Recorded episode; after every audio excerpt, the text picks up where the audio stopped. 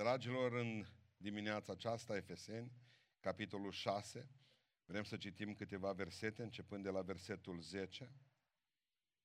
Uh, în urmă câteva zile am vorbit despre uh, episodul acela când Pavel s-a dus în biserica din Efes și v-am promis atunci că, și v-am spus de fapt atunci că Pavel scrie cea mai puternică epistolă spirituală, în lupta, de luptă spirituală acelei cetăți, Efesului, și că vreau să citim câteva lucruri și să continuăm ce am început atunci.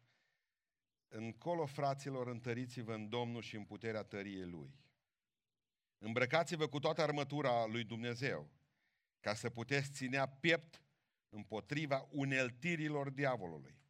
Căci noi, noi care suntem aici, nu avem de luptat împotriva cărnii și sângelui, ci împotriva căpeteniilor, împotriva domniilor, împotriva stăpânitorilor întunericului acestui viac, împotriva duhurilor răutății care sunt în locurile cerești.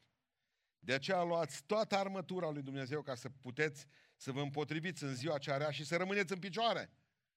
După ce veți birui totul. Stați gata, dar având mijlocul încins cu adevărul, îmbrăcați cu platoșa neprihănire, având picioarele încălțate cu râvnă Evangheliei păcii. Pe deasupra tuturor acestora luați scutul credinței, care, cu care veți putea stinge toate săgețile arzătoare celui rău. Luați-vă și coiful mântuirii și sabia Duhului, care este cuvântul lui Dumnezeu. Faceți în toată vremea prin Duhul tot felul de rugăciuni și cereri, vegheați la aceasta cu toată stăruința și rugăciunea pentru toți sfinții. Amin! Reocupăm locurile și vreau să vă mărturisesc că predica fratelui Beni de joi a fost un imbol pentru mine să continui ceea ce începusem uh, deja încă de luni să adun material. Dragilor, bănuiesc că v-ați dat seama, cei care luați în serios viața de credință, că viața de credință nu este un marș triumfător, ci o luptă pe viață și pe moarte. Adică Biblia zice că viața de credință este un război spiritual. Nu este o lucrare care să fie o lucrare ușoară. Niciodată Hristos n-a zis asta și n-a spus că viața noastră de credință nu va avea o împotrivire foarte mare.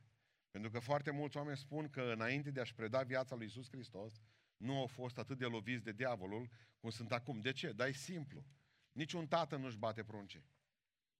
Nu? Se nenorocească. Și Sfânta Scriptură spune că noi, când eram în întuneric, aveam ca tată pe cine? Diavol. În momentul în care noi am venit și ne-am dăruit lui Isus Hristos și ne-a schimbat natura, avem o natură nouă, Biblia zice, că noi nu mai suntem mai noștri, suntem mai Domnului și în momentul respectiv diavolul va riposta. Faptul că pierde pe cineva de, din terenul lui, din oastea lui, asta le enervează la culme. Și cuvântul Lui Dumnezeu ne spune că aici care pe care. Pentru că toți vom avea parte de războiul acesta, pentru că fără lupta aceasta spirituală nu este nicio cunună. Nu puteți să vă gândiți că veți ajunge în cer fără ca să vă luptați aici pe pământ și lupta dumneavoastră nu e cu vecinul, nu e cu baptistul, nu e cu ortodoxul. Lupta dumneavoastră e cu diavolul. Care a fost marea problema noastră? Citeam despre un copil odată care uh, mergea la școală și maica să-i punea niște sandvișuri extraordinare și întotdeauna era un băiat care fura sandvișuri și îl și bătea bine, în fiecare, în fiecare uh, zi. Mergea acasă și bătu și nemâncat. Și a hotărât ca într-o zi, a hotărât ca într-o zi să-l căsăpească pe ăla și s-a dus și a început să facă un curs de karate, de autoapărare. Zis, mă, învăț, devin un bătăuș bun, după care mai văd o cine mea mie mi sandwich S-a dus la instructor și instructorul a spus că fiecare lecție costă 25 de lei pe oră. Am mers la vreo două lecții, după care a făcut un calcul simplu. Mă, decât să dau 25 de lei vreo 2 ani de zile ca să învăț bătaie, mai bine plătesc un bătăuș, îi dau numai un sfert și ăla rezolvă treaba în 5 minute. Ați înțeles ideea? Și așa au fost. Dar ce s-a întâmplat în timp? Înțelegeți? A rămas un om slab. A rămas un om slab. Foarte multe lupte pe care le avem noi aici, le-am încredințat altora. Când am fost copil, mama s-a rugat. în loc să devin eu bătăușul, bătăușul ăla, am lăsat pe mama să se bată ea. Că e mai simplu pentru mine să se bată mama cu răul. Când am mers în biserică, am lăsat păstorul să se bată sau au avut frați. Ă, nu cunoști un număr de telefon de la un frate puternic. Știți ce înseamnă numele de telefon a unor proroci, a unor pastori, a unor slujitori, a unor oameni al Lui Dumnezeu? Înseamnă o viață de handicapat. Pentru că am ajuns cu toții la concluzia că e mult mai ușor să punem pe altul să se bată el pentru noi, decât să învățăm noi ce înseamnă bătaia adevărată. Pentru că să nu uitați un lucru, dumneavoastră veți de-a face cu satana în fiecare zi. În fiecare zi. De aceea astăzi vreau să vă învăț să deveniți bătăușii pe care Dumnezeu vrea să-i aveți, să fiți. Oamenii aceia care să nu se teamă de împărăția întunericului, oamenii aceia care să nu aștepte specialistul ca să vină și să-i ajute în bătăliile vieții, ci aceia care să poată să ia, că am văzut că avem arme, avem armament. Dar ca să putem să, să, să, să-l biruim pe diavol, noi trebuie să-i cunoaștem armele lui.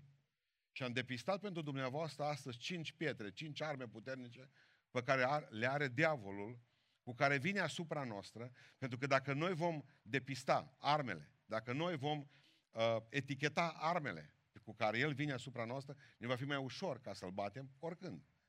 Să devenim bătăușe cei de care are nevoie Dumnezeu, ca să putem să avem biruințele de care are nevoie Dumnezeu și de care avem nevoie noi ca să ajungem în Împărăția Sfântă.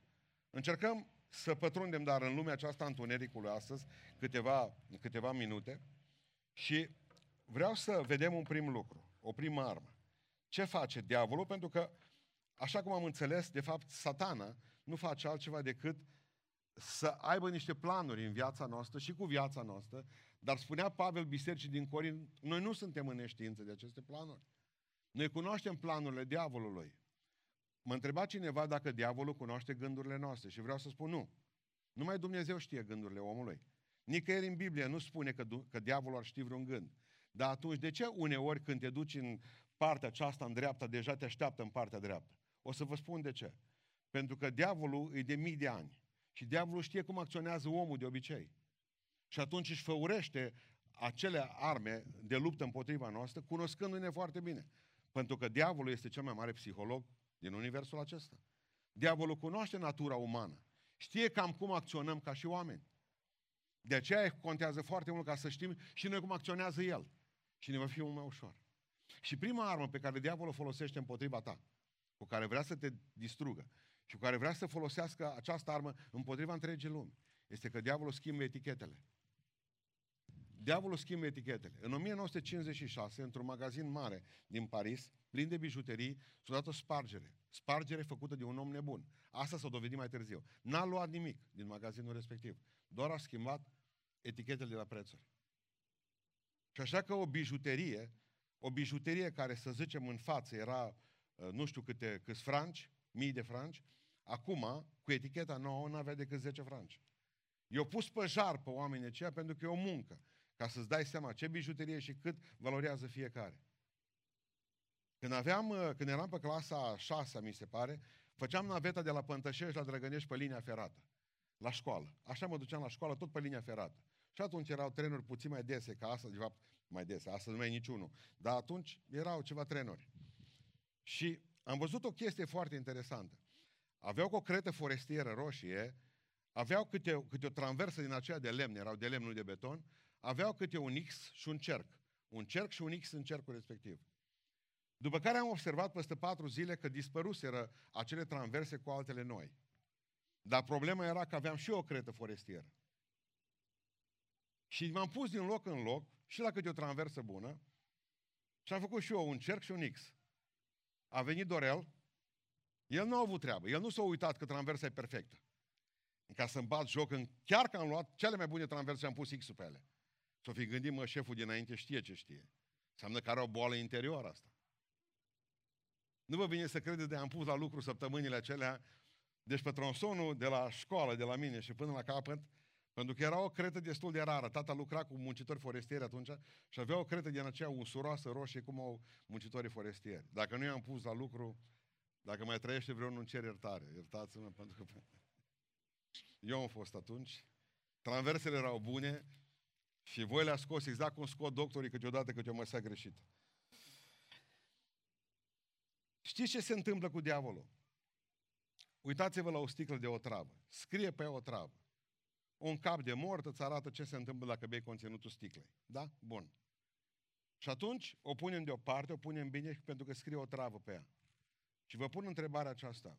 Nu e mult mai periculos dacă scriem pe sticla aceea de o travă, în loc de o travă să scriem ceai de sunătoare? Da sau nu? Schimbarea etichetei demonică. În 1895, Asociația Medicală Americană numea avortul crimă cu premeditare. Nu dacă știți asta. În 1967, când m-am născut eu, avortul era întrerupere de sarcină. Exact cum mai stinge becul. A unei sarcine nedorite. Astăzi păcatul nu mai există.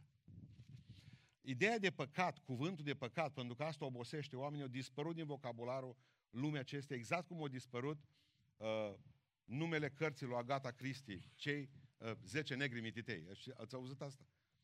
Deci pentru că să nu mai zici și negri și mititei, acum o trebuie ca să schimbe titlul cărții.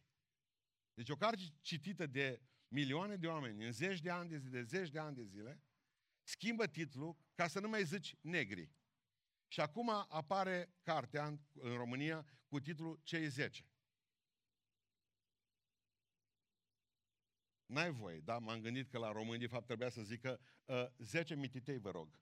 Deci, asta era mai bine titlul în România. Era mai bun. Deci, din toate ne dăm seama că mândria, mândria, spurcata de mândrie, satanica de mândrie, știți cum e numită asta? Respect de sine. Homosexualitatea este numită o alegere nouă. Adulterul e aventură. Satana încearcă să schimbe etichetele. A, toată lumea face lucrul acesta. Și așa că pe o etichetă pe care Dumnezeu scrie păcat, moarte, iad, satana vine și zice dulceață, rai, obișnuință. Și totdeauna vine cu gândul acesta, nu e un lucru grav, toată lumea îl face. Adică stilul acesta de viață alternativ, materialismul, Biblia zice că e mamona. Lumea de astăzi, și ce spune despre materialism? Că înseamnă siguranță. Siguranță pentru vremurile care vor veni. Vă pun o întrebare. Dacă prin absurd am numit coada unui câine tot picior, da? Câte picioare ar avea câinele ăla? Ziceți. Să numim coada picior. Cinci? Sau patru? Nici voi nu sunteți siguri. Vă spun eu, are patru picioare. Amin. Adică indiferent ce spun alții despre coadă, că poate deveni picior, e o minciună! Că nu ne interesează ce spun alții din lume. Nici situațiile ipotetice. Pe noi ne interesează ce spune cuvântul lui Dumnezeu. Un câine are patru picioare, restul minciuni. Satana schimbă etichetele. Pentru că lumea astăzi lucrează pe situații ipotetice și mereu ni se spune, vezi că haide să numim coada aceasta picior. Și atunci câinele devine câine cu cinci picioare. Nu, câinele ăla e un câine mincinos, dragilor. Și o travă aceea pe care scrie ceai de mușețel este cea mai drăcească lucrare pe care diavolul o face. Schimbarea de etichetă. Uitați-vă la noi. Știți cum a devenit lumea? Bisericoasă.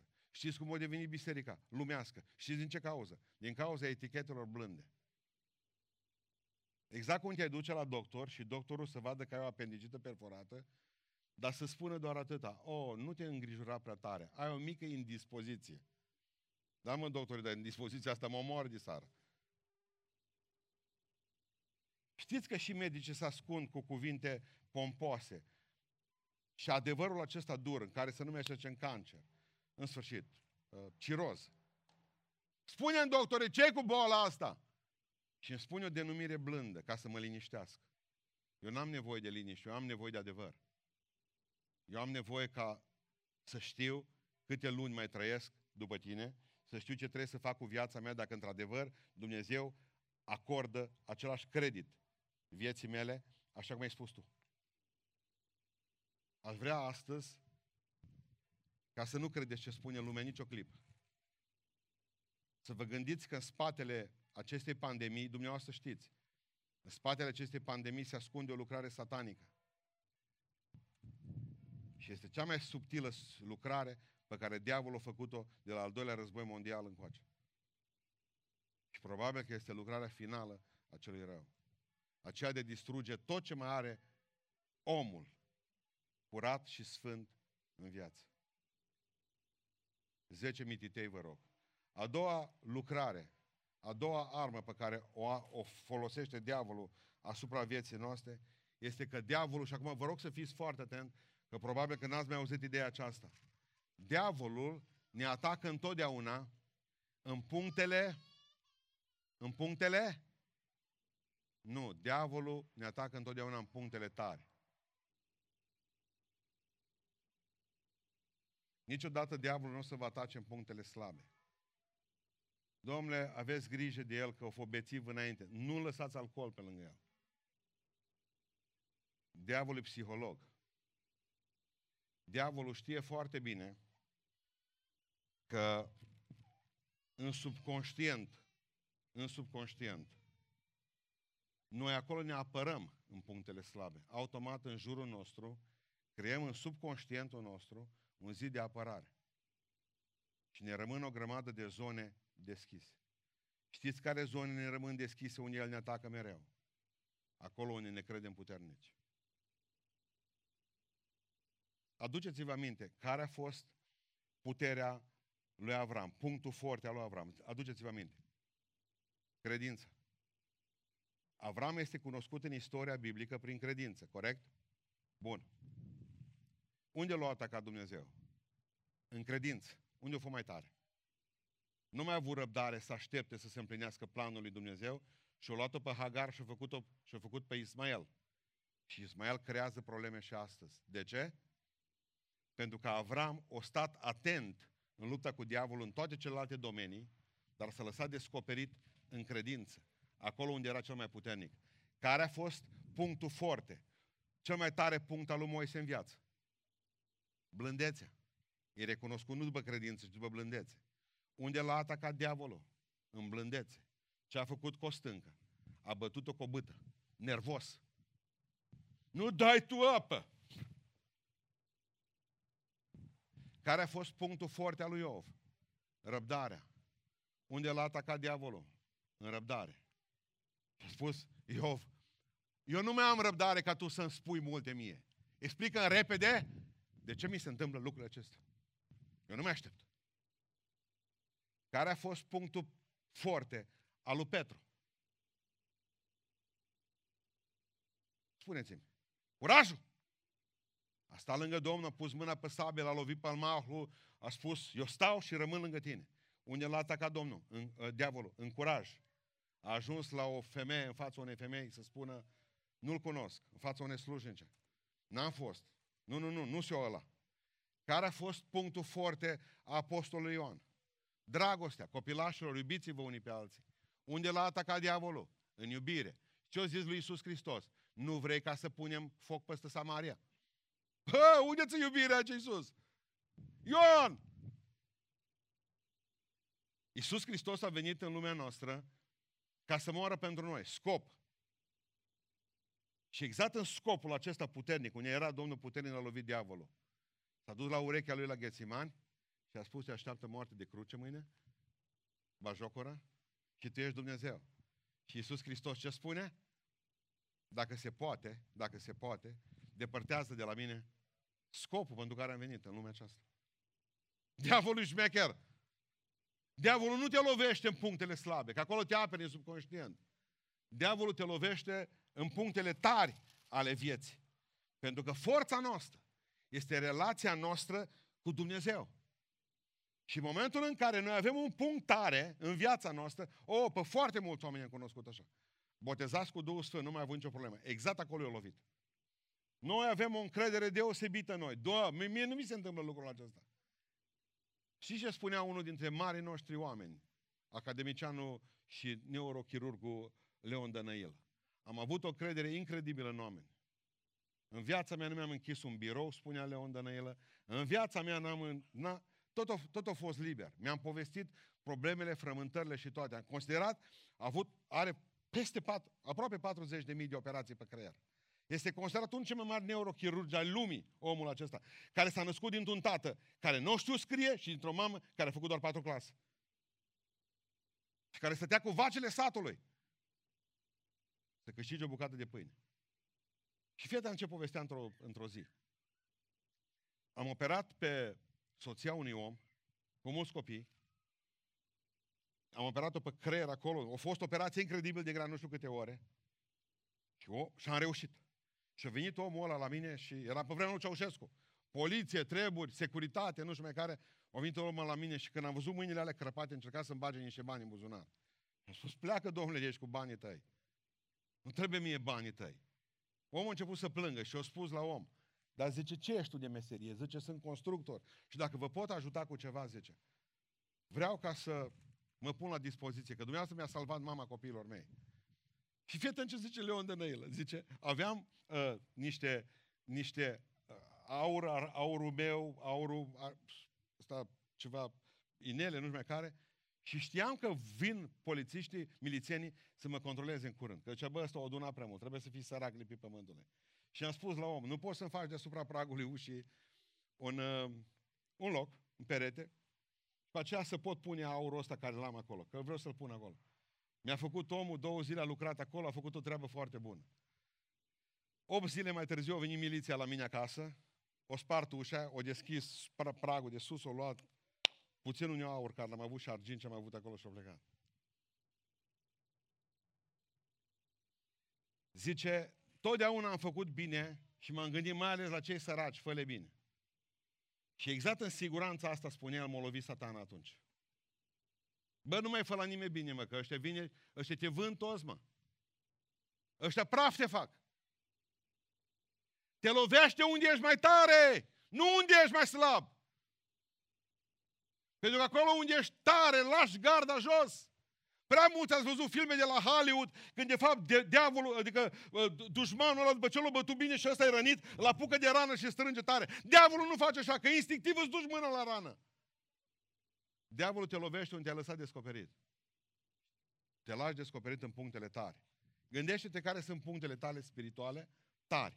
Și acolo, acolo, acolo, veghează, începând de astăzi, pentru că acolo vei primi lovitură. Schimbă etichetele. Doi, te atacă întotdeauna în punctele tari. Al treilea lucru care îl face diavolul este că, o a treia arma diavolului este că folosește oamenii de lângă noi să ne lovească.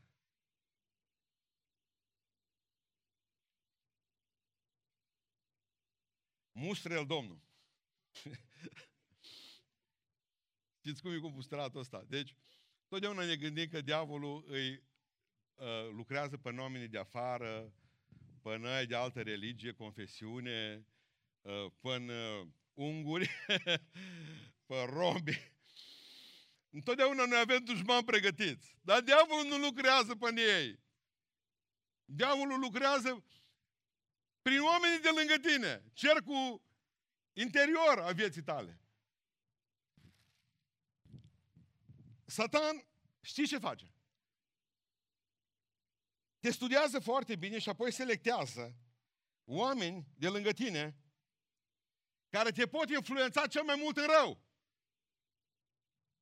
Și diavolul vine și zice, care e cel mai mare expert al meu de pe lângă el, ca să-l fac să nu se mai roage, să nu mai vină la biserică, să gândească laic, să gândească prostii, să nu mai fie omul ăla care să ardă pentru mine. Care e cel mai bun om de lângă el? Ăla.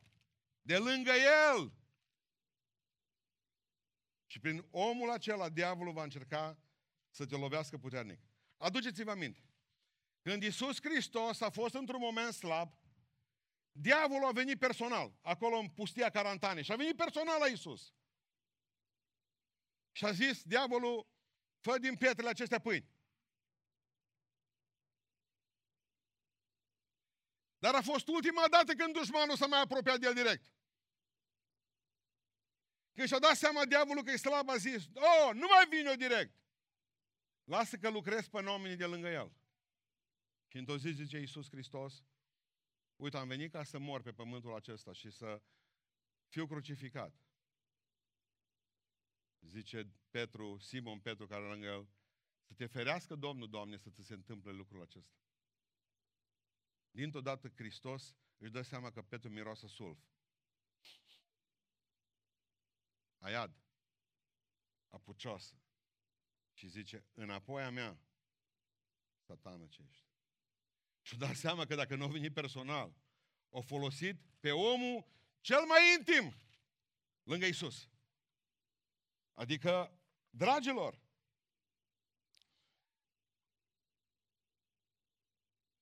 vorbeam zilele acestea cu un prieten al meu, preot ortodox, care spunea că unul dintre lucrurile care nu-i place la noi este faptul că nu prea cinstim prea mult și zice, pastore, predici prea puțin despre Maria.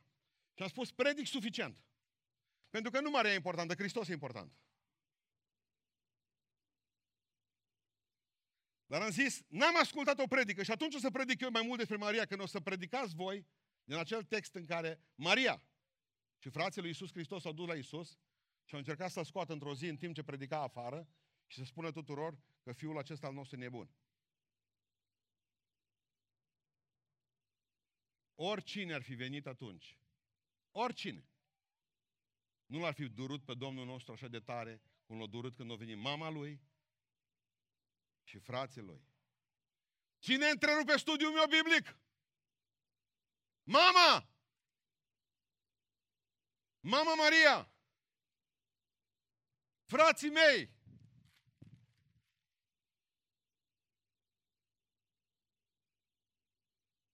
Stătea Iov pe gunoi să scărpina. Încă n-a părut să e trei. Prietenii ăia de nimic. Doctor de nimic, cum a zis doc Iov către ei.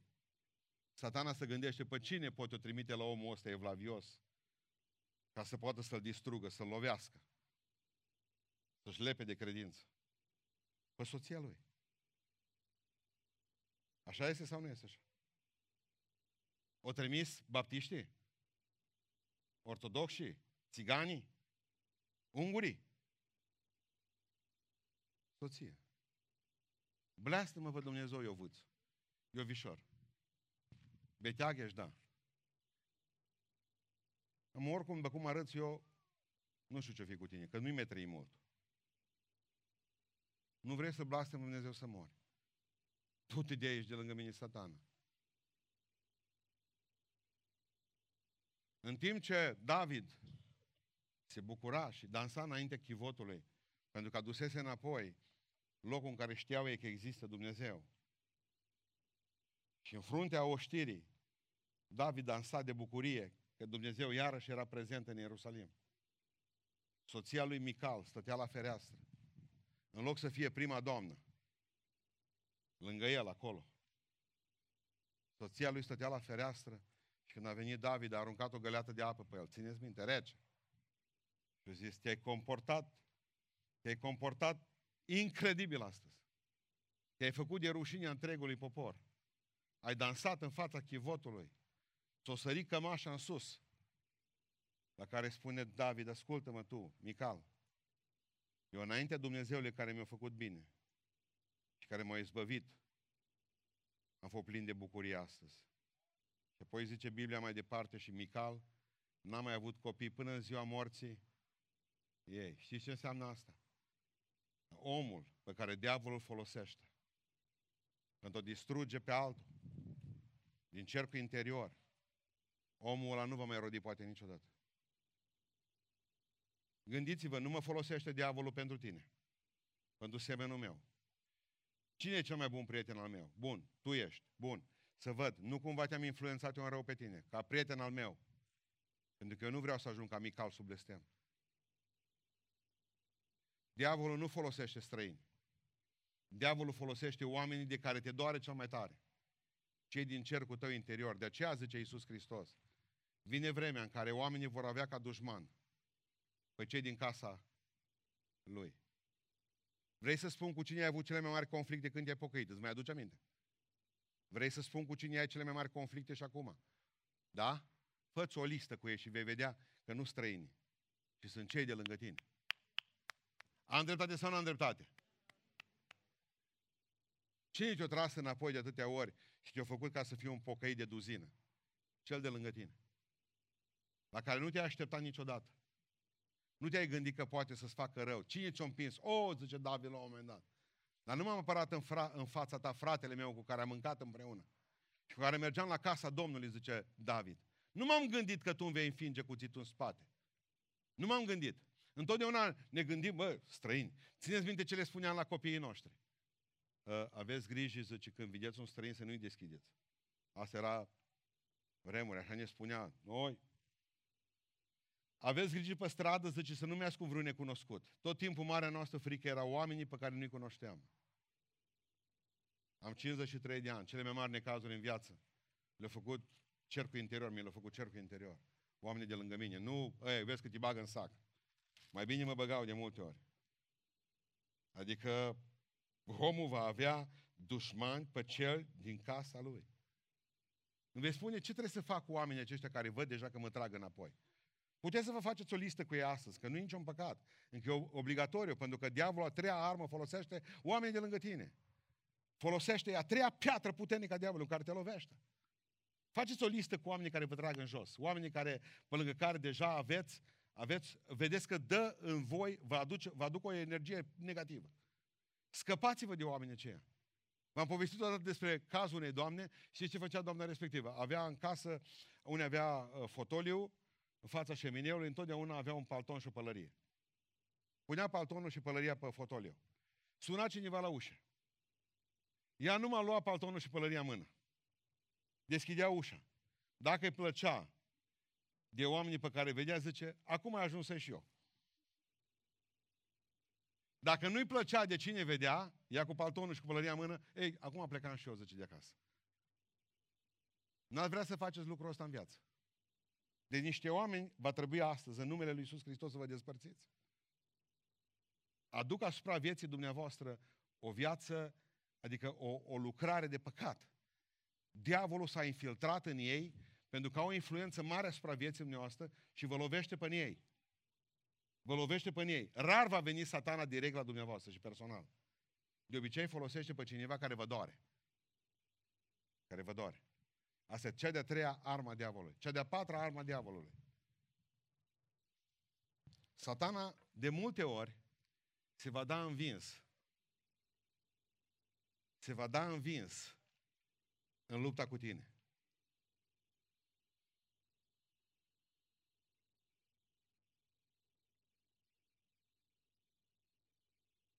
Pentru cei care studiază istoria, vreau să le povestesc o întâmplare din cel de-al doilea război mondial. În momentul în care noi, frontul românesc, eram împreună, românii erau împreună cu nemții aliați și atacam împreună Sevastopolul. Rușii, rușii, au avut la un moment dat 2000 de femei lunetiste, cele care trăgeau cu luneta de departe. Mulți bărbați, dar 2000 de femei. O supraviețui războiului 500. Una dintre ele avea să devină femeia moarte, așa a fost numită. Ludmila Pavlicenko a ucis cu martor 309 inamici. A fost una dintre cele mai bune trăgătoare cu pușca cu lunetă din istorie. Ca femeie prima. Probabil că au ucis mai mulți oameni, dar nu au fost martori suficienți pentru a valida punctul acela mort. Ludmila Pavlicenko. Apropo, o chestie foarte interesantă. Mâna și-a făcut-o pe români. Primii oameni pe care i-au omorât de departe cu pușca colonetă au fost români, că românii erau simplu de omorât, erau cu cușma în cap și nu aveau decât o bâtă. Și au trimis guvernul și atunci, bun guvern am avut, să nu cumva să credeți că a fost atunci mai bun ca acum. Nu, tot au apus în pământ. I-au trimis la bătălie cu rușii. Ce vreau să vă spun cu Ludmila Pavlicenca? Nu știu dacă dumneavoastră ați citit puțin despre femeia asta.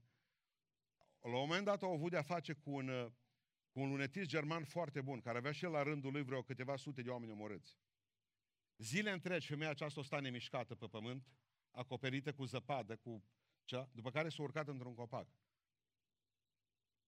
Și neamțul a văzut-o și a împușcat-o în copacul respectiv. Știți ce a făcut? Când a căzut printre crengile copacului, s-a făcut că e moartă. Era împușcată cei drept, dar nu era vorba de moarte. Neamțul s-a ridicat în picioare, târziu. L-am împușcat într-o secundă. Am văzut cu ochii mei, cu ochii mei am văzut pompieri plecând acasă din dealul viilor de acolo. Ori strâns focul, fericit s-au dus acasă. Și focul s-a lăsat mort. Focul era mort, mort. Așa am gândit. Și au făcut poză lângă tulumbele alea mari și au făcut selfie și au plecat fericiți acasă. După ce s-au pus în pat, focul s-a oprins iarăși. De ce? O mică scânteie era încă acolo. De multe ori diavolul în viața noastră va părea că e înfrânt. Mai ales după o seară de stăruință, mai ales după o lucrare deosebită în care am chemat pe Dumnezeu, am postit, am reușit să înfrâng. Bă, l-am bătut pe diavolul. Ei, satana e mormă, sub picioare. I-am tras scara, cum zice cântecul nostru. L-am tuns de apeș, mă. Zice Domnul Iisus Hristos la un moment dat, de fapt Sfânta Scriptură în Luca, zice că o venit satana direct la el, la Hristos, și după ce l-a ispitit în toate felurile, zice, diavolul și diavolul l-a lăsat pentru o vreme. Domnul a zis, l-am biruit. Era om ca și noi. Pentru o vreme. Diavolul nu ne lasă niciodată, decât pentru o vreme. Fugi astăzi de la tine că vede că ești tare, ai lângă tine câțiva prieteni puternici. Și tu crezi că a murit satana și că te-a lăsat în pace. Niciodată nu te va lăsa în pace. Va, se va, ți se va părea că de multe ori l-ai biruit complex și că l-ai omorât. Nu e adevărat! În mod special va lăsa pădurea să se, să se obosească, să nu mai emane niciun fel de foc. Și atunci vor pleca împreună pompierii fericiți acasă. După o seară a stăruinței după botezul cu Duhul Sfânt. Și va aprinde focul a doua zi. Că nu te mai aștepți. Vreau să vă spun lucrul acesta pentru că cei mai mulți veți face cunoștință cu predica mea astăzi. 450 de oameni a avut Ilie pe Carmel. Vă mai aduceți aminte? 450 de dușmani folosiți direct de diavolul. 450 de dușmani. I-a biruit și a fost foarte fericit. S-a dus și a spus tuturor, astăzi Dumnezeu ne-a dat în mână. N-a mai rămas un slujitor al diavolului pe Carmel. A doua zi, diavolul era viu și sănătos. Mulți de întrebare. Și era în mintea unei femei numite Izabela, care l-a făcut pe, pe Ilie, Ilie, să fugă și să intre în depresie timp de câteva săptămâni de zile. Când, când Ilie a crezut că nimicit, poporul diavolului, diavolul s-a arătat mort pentru o clipă și apoi a dispărut și l-a atacat. Diavolul nu moare. Diavolul doar reușește să ne facă pe noi să credem că putem învinge tot felul de dependențe ușor. Vreau să vă spun o parte din povestea dumneavoastră de aici, din cort. Ați învins dependențe de tot soiul. Și a scăzut după ce ați fost botezat cu Duhul Sfânt. Mă ascultați ce am zis? Ați învins dependențe de tot soiul când v-ați pocăit.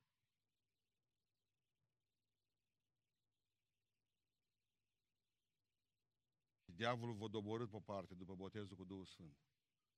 Știți de ce? Pentru că ați crezut că a murit.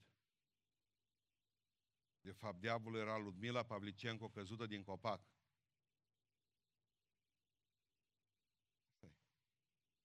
Vreau să închei astăzi spunându-vă că cea de-a cincea arma diavolului nu numai că vine înaintea noastră schimbând etichetele, nu numai că vine înaintea noastră atacându-ne în punctele tare ale vieții, nu numai că folosește oameni de lângă noi, nu numai că se face învins și se dă învins de multe ori, dar diavolul este specialist în amânare, un geniu al amânării. Nu lăsa pe mâine ce poți face azi. Asta este proverbul, motoul omului care a realizat ceva în viață.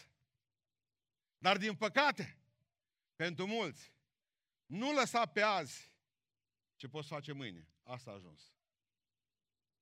Că poate mâine nu mai trebuie făcut. Asta este filozofia eșuatului, a derivei. Și toată amânarea, ascultați-mă, toată amânarea este de la diavolul. Am săpat zilele astea un mormânt proaspăt aceea.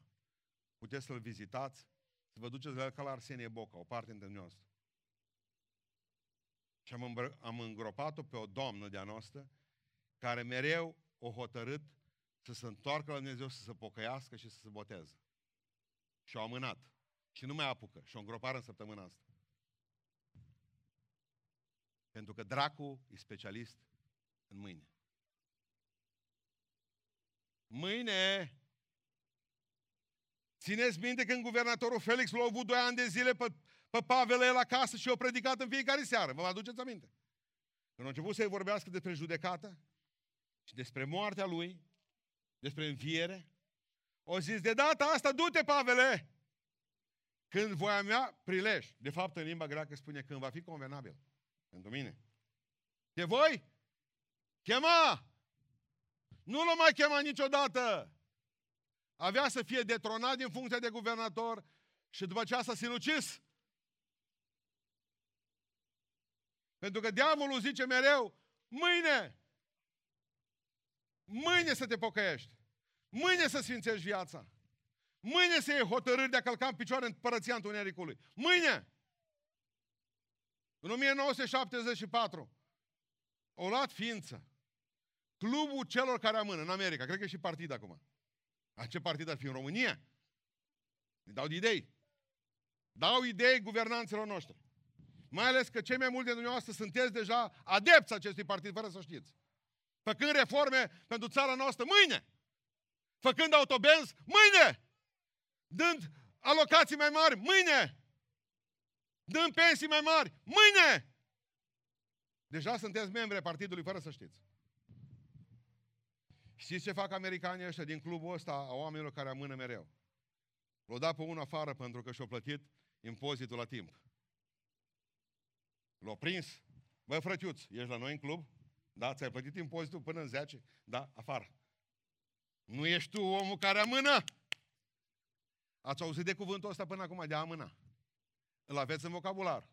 Nu, nu-l aveți, vă spun eu, îl aveți în viață. Voi nu vorbiți de amânare, voi doar trăiți amânarea.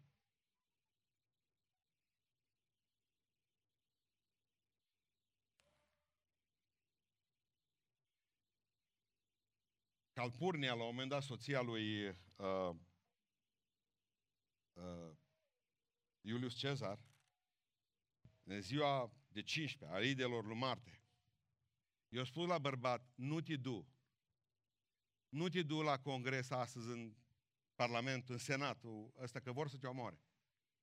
Deci toată noaptea, ca și Claudia Procula, al lui Pilat, toată noaptea m-am chinuit în vis pentru tine. Asta a spus Calpurnia, soția lui Iulius Cezar. Nu te du. Mulți în ascultă de femeie. Nu-i cazul aici. Portul ăsta nu-i cazul. Vorbesc de ei la internet. Atunci trebuia să fi făcut. Atunci trebuia să fi făcut. Dar ce a fost cel mai interesant a fost faptul că în drum spre Senat, unde așteptau senatorii și Brutus, dacă țineți voi minte, ca și copilul lui de suflet. Da? I-a dat un, uh, un prieten, i-a dat o scrisoare. Ia-o, Cezar, și citește imediat. A băgat-o în buzunar, dar în scrisoarea aceea scria, nu te du în senat, citește scrisoarea, nu te du în senat, vor să te omoare ăștia. Toace înapoi acasă. Aduc garda pretoriană. Păi, și și-o zis Cezar, o citesc mâine. Să dus în senat și muri. Uitați-vă la noi. De atâtea ori am avut ocazia să facem niște lucruri mari astăzi. Și dracu a zis la ureche la noi. Nu vă dați seama, nu vă dați seama De câte ori au vrut să facă oamenii un pas în față. Prin credință, că ăsta e un pas prin credință. De aici ori zbori, ori pici jos. Dar nu e lucru mai urât decât să stai toată viața aici. Să nu fi gustat vreodată frumusețea zborului. Nu contează mă că ai zburat numai 2 metri, dar ai zburat. Pastore zice, numai o secundă o lipsit să fac pasul în față. Când ziceam, mai este cineva care vrea să încheie legământ cu Domnul? Din toate venea satana la ureche. Lasă că mai este duminică. Lasă că mi-ai venit tu. Lasă să se mărite fata. Lasă să mai termin cu slujba asta, că slujba asta tu știi că nu câștigi dacă nu fură lecuț. Mai strânge că mai avem un de făcut pe casă, mă, acoperișul, trebuie să schimbăm țigla. Și pe aceea te pocăiești. Am dreptate? Și cine spune mâine? Ajută pe sora cu tare, ajută familia cu tare. Și diavolul las că îi dau, cum mi-a spus o soră, că Domnul i-a spus într-o dimineață să ajute pe cineva de aici în biserică, după care au zis că a venit diavolul de a recunoscut și au zis, lasă la slujba de sară. Probabil că diavolul știa că ori ea, ori sora nu mai vine atunci. Lasă pe de seară. Vreau să închei astăzi spunându-vă că degeaba ascultați predici, degeaba ascultați predici și nu vă întoarceți la Dumnezeu. Degeaba plângeți. Mă, să știți că o să-ți bine, pastorul. Pentru că diavolul e șmecher. Credeți că vă fost folositoare predica de astăzi? Puneți-o în practică și haideți să o punem împreună în practică. Nu uitați că diavolul schimbă pe etichete. Nu uitați că diavolul nu face altceva decât să ne lovească în punctele tari. Diavolul nu face altceva decât să lucreze pe oamenii de care ne doare, care simțim cu ei. Nu uitați că diavolul nu face altceva decât să ne spună mâine mereu. Lasă că este o vreme. Și zilele trec și reformele nu se mai fac. Și pocăința e tot mai slabă. Și până la urmă, în loc să se bucure Domnul de noi, se bucură satana. Vreți asta? Să se bucure diavolul de voi? Nu avem necântarea cel rău să nu se bucure de mine? Ba da. Pentru că vine dintr-un psalm. Haideți să ne ridicăm în picioare. Să spunem Domnului împreună, Tată Ceresc, am învățat în această zi cum pot să-l biruiesc pe diavol. Și te rog, Tată, dăm biruință. Pentru că vreau să vă spun tuturor de aici, avem cu cel bate pe diavol.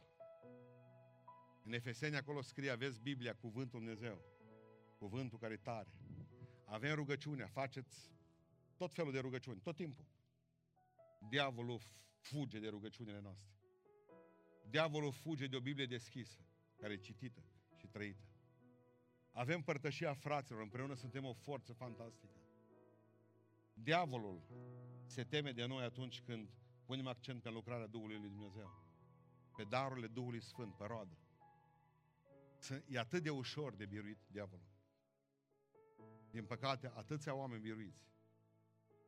Și nu mai vrem să mai vedem lupta asta care se sfârșește constant cu pierderi imense în poporul Domnului. Haideți să spunem Domnului, Tată Ceresc, eu astăzi vreau să fiu un bătăuș. Eu nu vreau să pun pe altul să se lupte pentru mine. Nu mă lăsa să-mi fie frică de diavol. Ne-a fost frică de COVID și ne-a umplut, ni s-a umplut fața de rușine. De ce, vă, de ce trebuie să vă fie frică de ceva care vă poate lua doar trupul? De ce? Temeți-vă de cel ce vă poate duce sufletul în ghenă și trupul. Spuneți-i Domnului, vreau să fiu un om puternic și vreau să câștig războaiele Domnului. Vreau să fiu un bătăuș pentru Hristos. Vreau să fiu un om care să lupt pentru împărăția Lui Dumnezeu, pentru lărgirea împărăției Lui Dumnezeu. Vreau ca diavolul niciodată să n-aibă câștig de cauză în viața mea și a familiei mele. Vreau să fiu un om puternic, un om dedicat Lui Dumnezeu. Cunosc planurile diavolului. Știu, Dumnezeu îmi va arăta totdeauna, nu mă va lăsa Domnul de rușine niciodată, ci îmi va spune cu cine am de-a face. Mereu. Așa cum vei înțelege când e Domnul undeva, așa vei înțelege și când e diavolul amestecat undeva. Pentru că Dumnezeu îți va da un duh de cunoștință. Un duh de deosebire a duhurilor. Dumnezeu te va îmbrăca cu putere. Haideți să ne rugăm Domnul împreună. Cerem biruință. Amin.